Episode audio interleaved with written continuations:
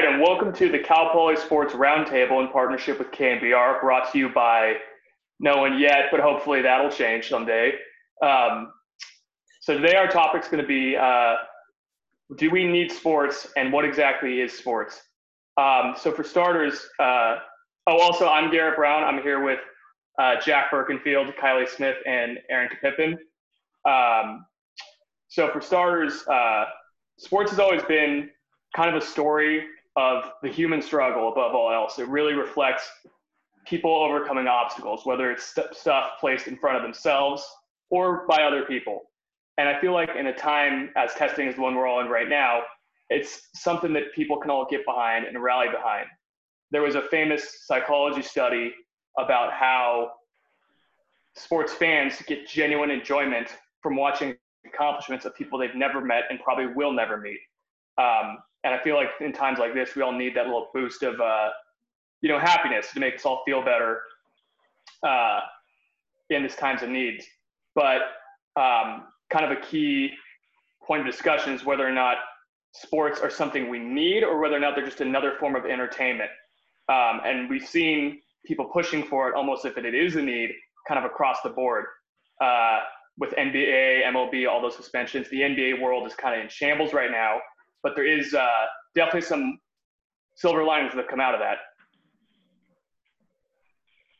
I agree. I mean, going back all the way to the first sport, like 17,000 years ago or whatnot, I mean, it's just been strengthened ever since. It started as simply just running, and wrestling was one of the first ones that I was reading about. And it's just like been a way to come together and be social and again just find confidence in yourself and those around you. I think a huge point that we've kind of seen during this whole pandemic is everybody clinging on to just something um, like this last dance documentary that's coming out. I mean people get genuine um, endorphin release and just so much happiness by seeing Michael Jordan on TV again and just seeing him then and now.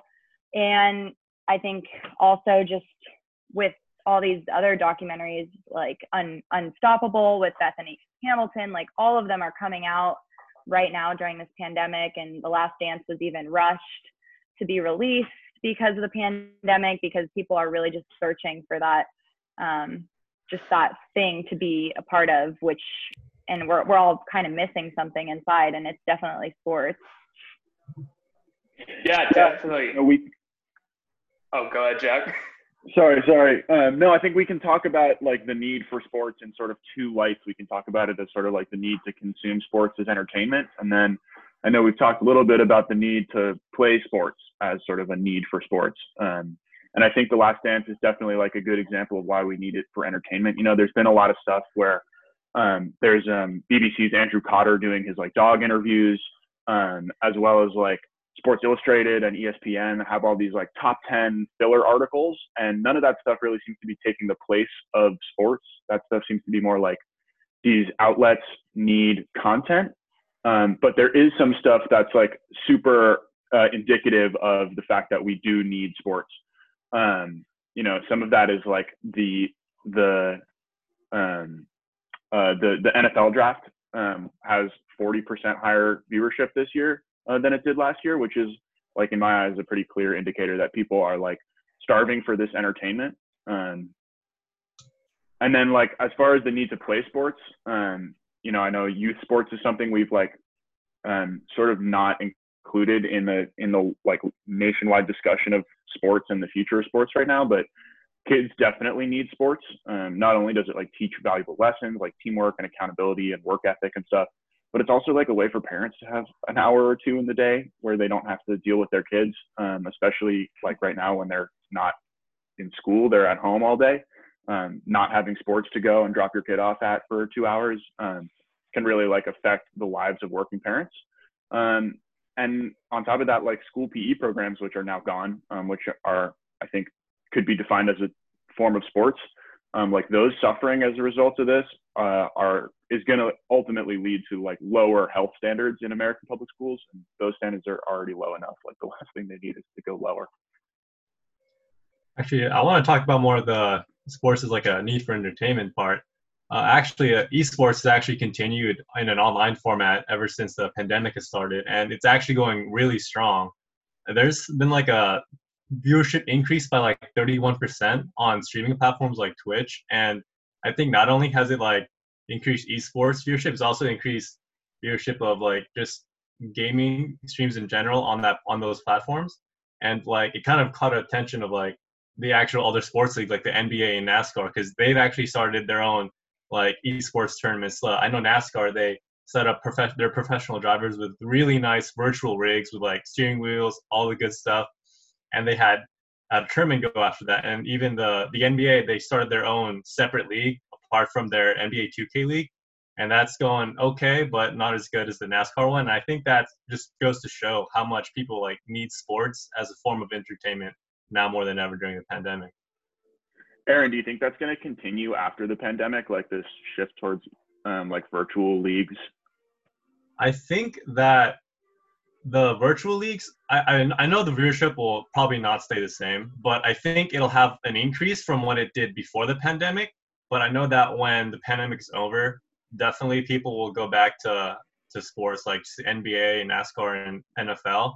But I know that now the sports will definitely have more of a viewership because it's caught the attention of more people because of the opportunity.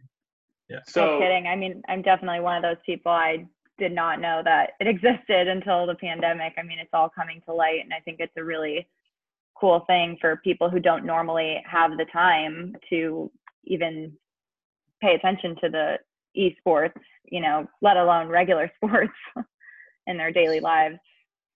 Kind of the points you all brought up definitely proves that uh, there is kind of a void left without sports, whether it's shows like The Last Dance or social media or esports.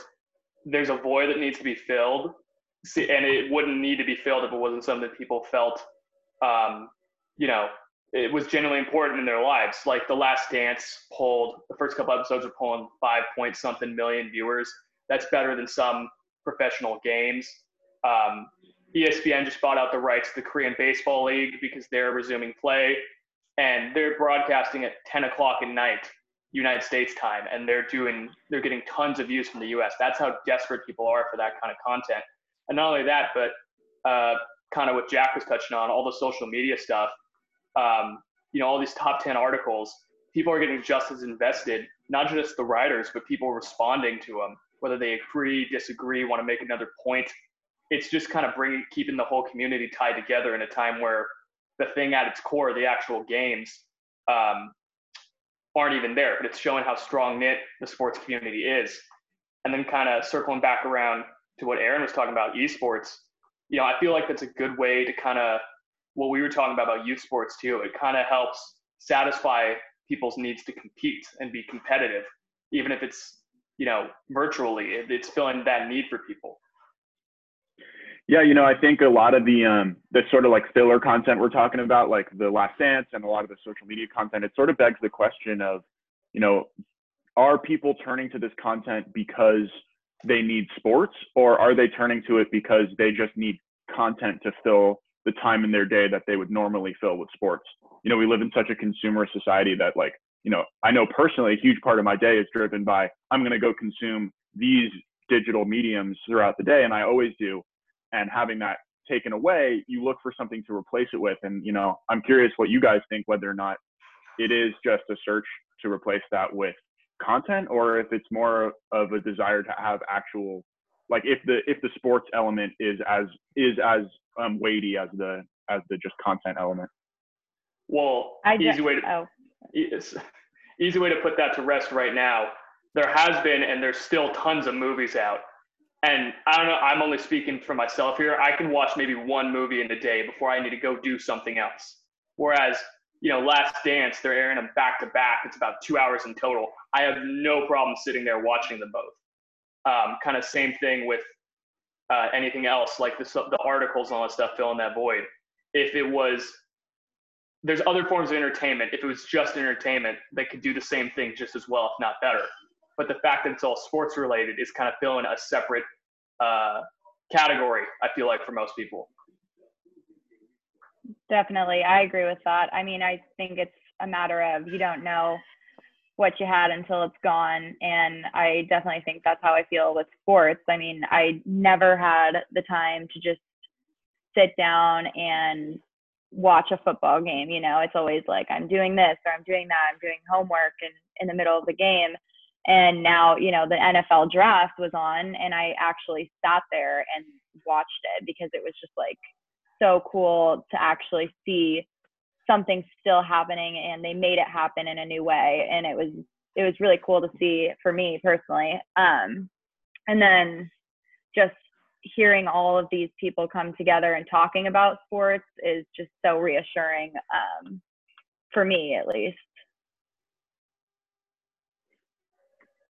yeah i think another way to look at this too that that's been interesting for me is like um, you know we're all studying journalism so looking at this from the side of like from the perspective of, of content producers and their their need for sports from a content creation standpoint you know where um, you know people like andrew cotter and and um, other sports reporters are sitting here and their entire careers depend on them having a community of dedicated followers who listen to the things they say and care about their opinions and follow them as you know personalities you know they a lot of these sports reporters sort of depend on their own little mini cults of personality. And now without having sports to sort of build that on um, they're all sort of turning to like memes and internet stuff and just watching like journalists try and keep their audiences engaged and the same size throughout this like this era of stagnation sort of in the whole industry um, has been an interesting experience i think a lot of the content um, has been driven primarily by like people just wanting to keep their followers essentially you know? Definitely. It's kind of ties back to that whole thing about how i you know sports at the end of the day kind of just demonstrate what it you know means to be a person. And even though we can't play live games right now just having that community to kind of tie people together i feel like in a way is almost doing the same thing for people right now. Yeah and kind of something interesting to think about is all the gyms are closed. So what are what are people doing to kind of fill that void? Is you know not being able to play. I mean, we have the entertainment side kind of covered with uh, all the virtual stuff, um, but just like what are people doing right now to stay in shape? Like if somebody's getting an extra year of eligibility in the NCAA for next spring, I mean, how are they kind of hanging in there? How are they how are they staying in shape these days? All I know is the uh, the home athlete workout videos are great. I saw one of some guy carrying two water jugs up a hill, and I was like, not doing that one. We're gonna find one that's a little more uh, in the realm of possibility. But yeah, you definitely have to get creative nowadays. I I know there's a bunch of uh, you know famous YouTubers who are kind of creating their own uh, workout videos because there's a need for it. I mean, there's no, you know, Cycle Bar was my huge thing that I was doing and yoga studios, everything's closed. So um, I think it's cool that these famous influencers and athletes are all putting together, you know, different different stuff, getting really creative with it. Actually, it's also interesting. Oh, no, go, go for it, Aaron. Oh, um, talking about the like the home workout videos. Uh, I remember seeing an article a little while back about how people in Italy have been having workouts on their uh, their balconies on their apartments because there's be, there'd be an instructor on the rooftop, and I thought that was just a really innovative way to have a workout at home.